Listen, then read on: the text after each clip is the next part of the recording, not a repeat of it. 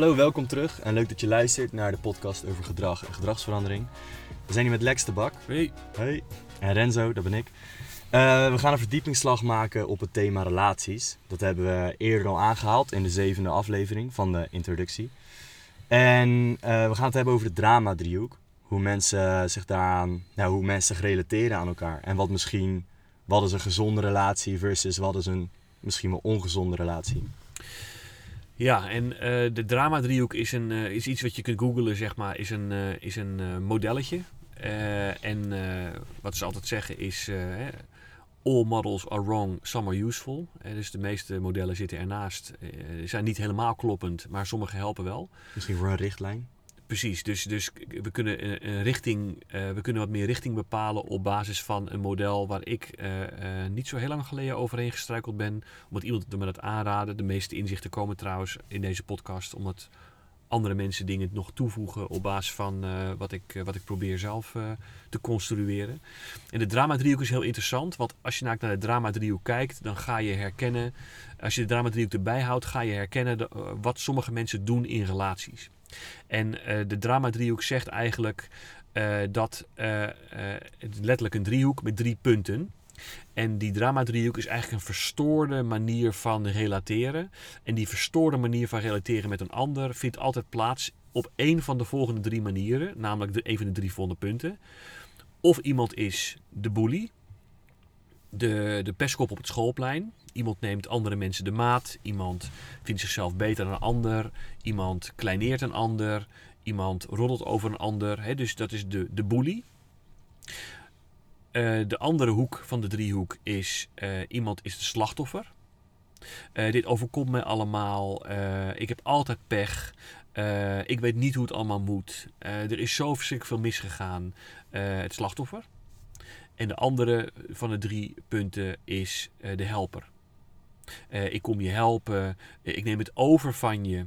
Uh, en um, daar voel ik me goed bij, blijkbaar. Waardoor dus mensen in feite ja, zichzelf als onmisbaar hopen te zien.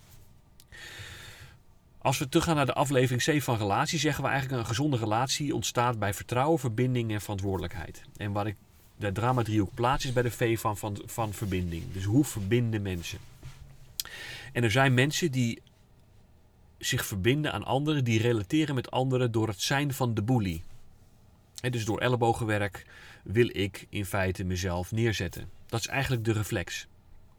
Er zijn mensen die eigenlijk altijd proberen anderen te helpen en dingen over te nemen. Dus um, ja, uh, ik, ben, ik, je ik, ben, ik ben nodig. En ik ben nodig omdat ik namelijk, uh, omdat anderen er alleen niet uitkomen. En de andere, ten, tenslotte uh, heb je dus nog. Um, uh, Help. De, de, slachtoffer. De, het slachtoffer die in feite het heel gebruikelijk vindt om te zeggen: Ik moet geholpen worden. Er moet nog van alles ontstaan. Dus in een van de allereerste afleveringen hebben we het gehad over dat kind van 30 die nog steeds thuis woonde.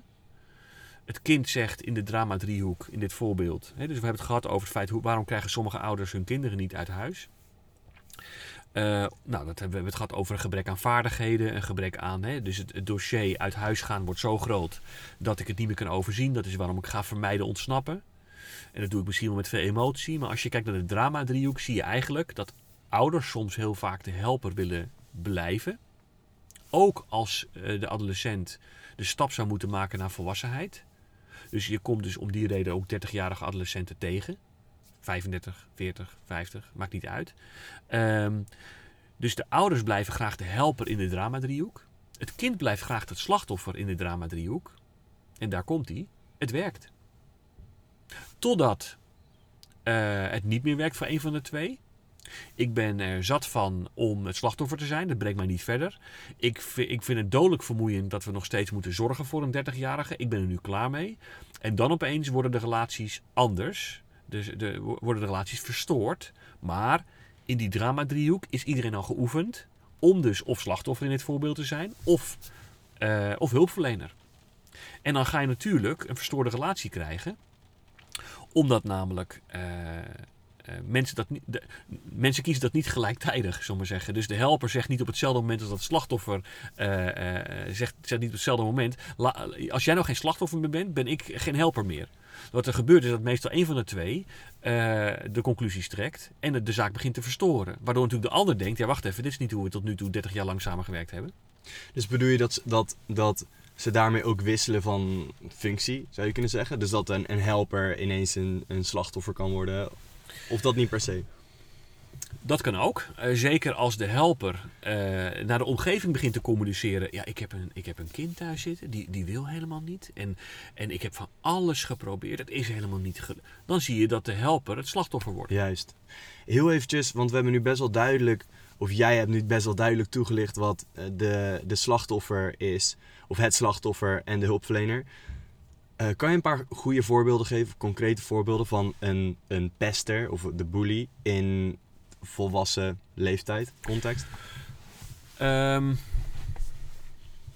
Op werk bijvoorbeeld, relatie. Ja, precies. Bijvoorbeeld in het werk is dat misschien nog wel iets makkelijker, omdat namelijk in, in uh, een werkplek vaak een beetje overeenkomt met een schoolplein. je hebt een soort van groepje met mensen uh, die, die rennen door elkaar heen uh, op een werkplek. En als je uh, positie wil bepalen, als je in positie wil komen, informeel leiderschap wordt het wel eens genoemd, dan kun je ervoor zorgen dat je met mensen afsnauwen en mensen, over andere mensen praten, roddelen, andere mensen de maat nemen, dat je daarmee in feite de pestkop bent, de bully bent in feite, maar dan in volwassen vorm. Het is belangrijk denk ik om te benoemen, volgens mij hebben we het nog niet eerder gedaan, dat wat kinderen doen, volwassenen ook gewoon doen. Hè? In de zin van, er zit niet zozeer, kinderen uh, doen niet ander gedrag dan volwassenen doen. Alleen het is met andere woorden en ander gedrag. Uh, je ziet andere gedragingen, maar, maar de functie van het gedrag is, is hetzelfde. Dus het uiterlijk is anders. Ja, Misschien. de uiterlijke rituelen zijn anders. Ja, Klopt. Maar de functie van het gedrag bij de pestkop is aandacht, positie, status, macht. Okay. dus dus ik, ik ben in feite. Uh, we hebben uh, een aflevering ook opgenomen over egoïsme. Um, ik sta in feite centraal en de anderen die kunnen volgen. En je mag best wel dichtbij staan, natuurlijk. Dat vind ik helemaal niet erg. Maar ik ben wel degene die, die, die degene is op het schoolplein die vertelt hoeveel knikkers hij mij moet gaan geven. Dus um, op werkplekken zie je dat vaker gebeuren, omdat daar namelijk een groepje mensen vaak met minder structuur rondloopt.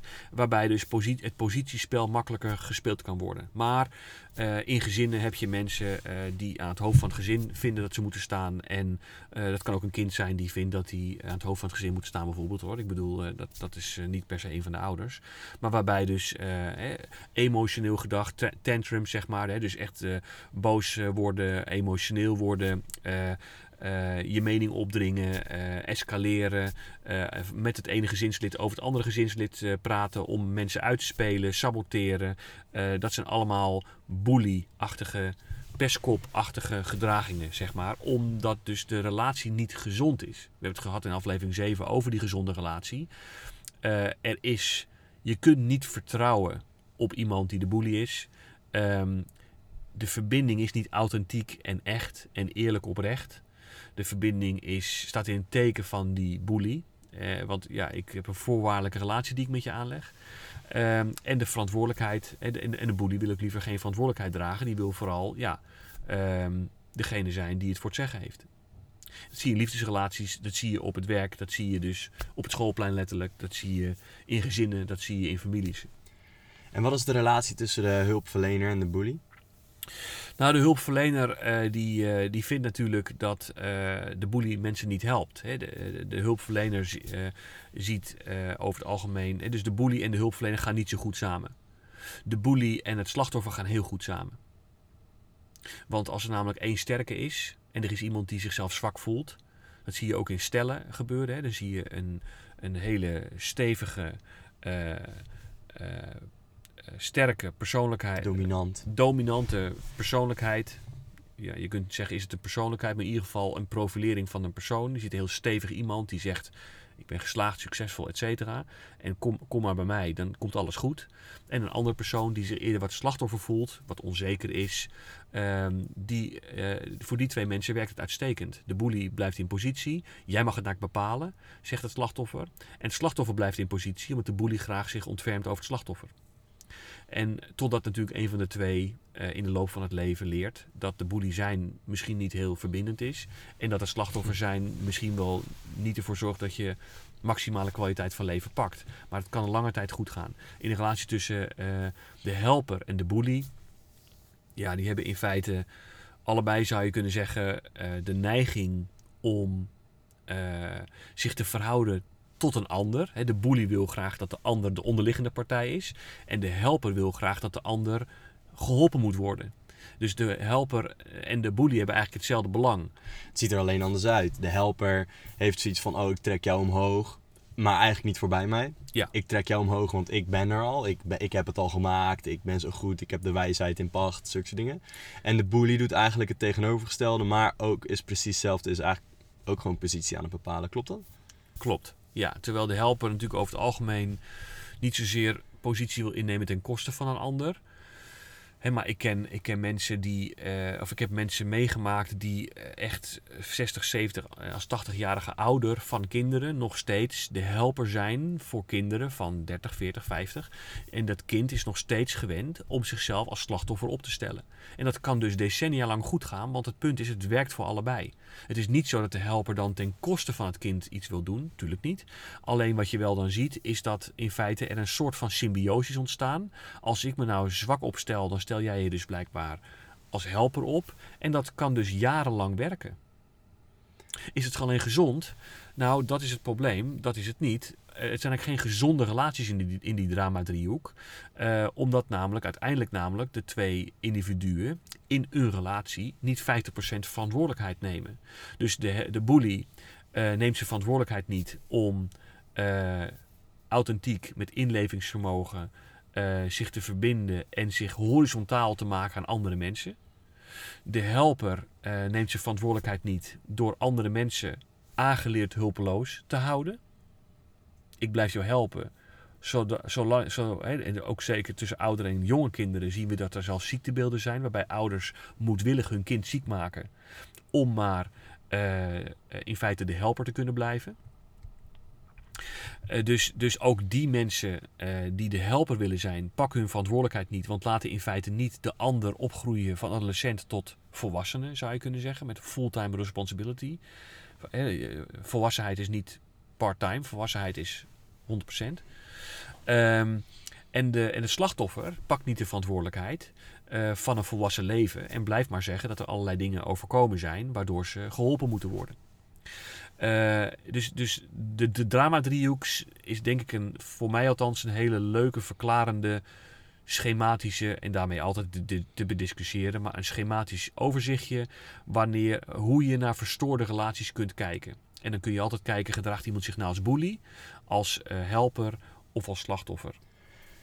Um, in relaties zie je, uh, ik denk dat je meestal de relatie tussen een slachtoffer en een hulpverlener of een slachtoffer en een bully ziet. Meestal is het de slachtoffer die als eerst zegt: Ik wil uit deze rol. Ik wil verder met mijn leven, ik wil groeien. Ik wil niet meer in de slachtoffersrol. Ik wil niet meer onder iemands vleugel blijven. Ja. Um, dubbele vraag kan ik in deze relatie blijven als ik de slachtoffer ben uh, en uit deze rol wil stappen, kan ik, deze, kan ik onze relatie dan in stand houden? En hoe kom ik überhaupt uit de slachtoffersrol? Moet ik daarvoor, kan ik daarvoor iets doen voor, om de relatie te laten werken of, of een relatie te laten blijven? Of moet ik de relatie daarvoor voor verbreken? Nou, of jij uit de hulp, als je, of jij uit de, uh, uit de slachtofferrol mag stappen, heeft alles te maken met de houding van de ander wat je, wat, wat je, ik heb verhalen van stellen gezien waarbij uh, de andere partner, uh, het slacht, uh, de, de persoon die zich lang als slachtoffer heeft opgesteld en nu een stap wil maken, waarbij de ander, waarbij die partner het slachtoffer saboteert om een stap te maken. Hè, dus, dus ik ga je ontmoedigen om een opleiding te volgen. Ik ga je ontmoedigen om je te ontwikkelen op je werk. Ik ga je, ik ga, uh, ik wil niet dat je langs zij komt of langs mij komt. Dus uh, ik ga alles in het werk zetten om je in feite slachtoffer te houden. Dus of je uit een, als je, als je met een bully uh, een relatie hebt, uh, of je hebt met iemand die zwaar in de hulpverlening uh, een relatie hebt, of jij mag doorgroeien onder het toezicht oogt. Want je hebt iedere dag met die persoon te maken. Je hebt dag en nacht met die persoon te maken. Dus die persoon is op allerlei manieren geoefend in de hulpverlener zijn of in de bully zijn. Dat repertoire gaat, gaat geactiveerd worden zodra je je niet als slachtoffer gaat gedragen. En de vraag is dus, dat is misschien verstandiger om dat gesprek dus te voeren over wie zijn wij nou in die, in die relatie. Ben ik niet te veel slachtoffer? Ben jij niet te veel bully? Ben ik niet te veel slachtoffer? Ben jij niet te veel hulpverlener? Dat is denk ik de start van zo'n gesprek. En dan zul je gaan zien of de ander, want daar ben je toch afhankelijk van, je die ruimte gaat geven. Het is toch 50-50. Zou het moeten zijn. Het zou, het zou, niemand zou de bully mo- moeten willen zijn in een relatie. Niemand zou het slachtoffer moeten willen zijn. En niemand zou de, eh, de hulpverlener ho- hoeven zijn. Op het moment dat mensen hun eigen verantwoordelijkheid dragen. Want waar het natuurlijk allemaal op neerkomt. In die drie V's: vertrouwen, verbinding en verantwoordelijkheid. Is dat mensen het gewoon heerlijk vinden om. eh, of van hun verantwoordelijkheden af. Nou, of om van hun verantwoordelijkheden af te zien. De bully ziet van zijn verantwoordelijkheden af. De hulpverlener ziet van zijn verantwoordelijkheid af. En de, slachtoffer ziet ook van verantwoordelijkheid af. En is hulpverlener of slachtofferrol, als je dat bijvoorbeeld tijdelijk hebt, of ik ben parttime slachtoffer, of misschien hoef ik het niet zo te noemen, maar iedereen heeft wel eens een hulpvraag en iemand heeft een vriend of vriendin, een ouder, waar je naartoe gaat om die hulpvraag aan te stellen. Dus dan in dat scenario stap ik even in de slachtoffersrol misschien wel. Of ik echt in de slachtoffersrol stap, weet ik niet. Maar in ieder geval plaats ik dan iemand anders in de hulpverlenerrol. Ehm, is, dat, is dat op zich is, is, daar iets slechts of iets eh, niet functioneels aan? Nee, we, we gedragen ons allemaal, denk ik, soms als bully. We gedragen ons allemaal soms als slachtoffer. En we gedragen ons soms allemaal als hulpverlener. En we doen dingen in ons leven die, eh, die, die invloed hebben op andere mensen. En daarbij zwaaien we misschien te veel uit in de scherpte die we hebben, waardoor we bully zijn. In de hulp die we, willen over, die we willen geven en het probleem van de ander over willen nemen, waardoor we te veel hulpverlener zijn. En eh, dat we te zwak zijn of onszelf te veel slachtoffer opstellen en zeggen, ja, het overkomt me allemaal. Ik, ik, ik ben echt, ik, ik ga het zelf niet redden. Daar, daar schieten we misschien allemaal ook wel eens in door, zeg maar.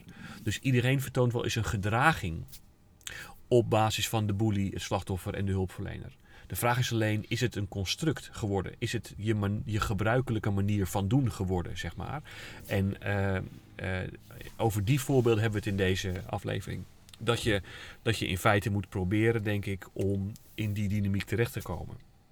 Eh, het is trouwens ook niet zo, misschien een afsluiter, dat één persoon in één rol zit. Ik heb, er zijn soms mensen die altijd de boelie uithangen. Die zijn er. Er zijn ook mensen die altijd graag als slachtoffer zijn. En er zijn ook mensen die altijd de hulpverlener willen zijn. Maar er zijn ook mensen, dat is heel interessant, die zelfs in één gesprek de boelie, het slachtoffer en de hulpverlener kunnen zijn. In een poging om verantwoordelijkheid te ontduiken, zie je dat ze eerst slecht praten over anderen. Daarna eh, zeggen van eh, ik heb hulp nodig, ik snap het allemaal niet. En daarna zeggen van ik denk dat ik die en die eh, maar eens ga helpen, want eh, die begrijpt het niet. Ehm, in één gesprek. Dus, dus de drama-driehoek, eh, het is niet zo dat één persoon op één punt zit. Het kan ook zo zijn dat iemand, in, om de functie van het gedrag is vermijden ontsnappen. Om te kunnen ontsnappen kan ik alles maar worden wat je maar wil. Zolang je me maar met rust laat en ik mijn verantwoordelijkheid niet hoef te pakken. Dus of ik van hoedanigheid moet wisselen, of ik even de boelie uit moet hangen, het slachtoffer of de hulpverlener. Anything goes. En de bully is dus ook de persoon die over die niet direct tegen jou zegt: Oh, jij bent, eh, je haar zit lelijk of eh, je bril staat scheef of zulke dingen. Ik kan ook in, alleen in ons gesprek iemand erbij halen die we helemaal niet kennen en die belachelijk maken. Ben ik dan ook de bully eigenlijk? Als je, als, je, als, je op, als je op een manier relateert waarbij je dus het idee hebt dat je dus over andere mensen heen moet, dat je jezelf moet profileren als iemand die beter is dan anderen, dan, ehm, dan, dan ben je dus in feite de bully. Ja. In dit voorbeeld. Hè. En wat er van waar is, is natuurlijk altijd de vraag, zoals met al deze afleveringen. Wat mensen ervan geloven of niet, is aan hunzelf. Ehm, maar ik vond zelf de drama-driehoek, uh, hulpverlener eh, en, eh, en, slachtoffer vind ik een hele overzichtelijke manier om te beschrijven wat mensen, welke hoedanigheid mensen soms aannemen of daadwerkelijk ook zijn geworden, om hun vee van verantwoordelijkheid te ontlopen. Mooi, mooi inzicht. Handig inzicht, denk ik. De drama driehoek. We zijn, luister... we zijn benieuwd naar reacties, hè? Ja, stuur wat in als je wil. Stuur eventueel een, een spraakberichtje. In de show notes staan er, staan er diverse linkjes. Kijk even rond. Leuk dat je weer geluisterd hebt. En tot de volgende. Tot de volgende.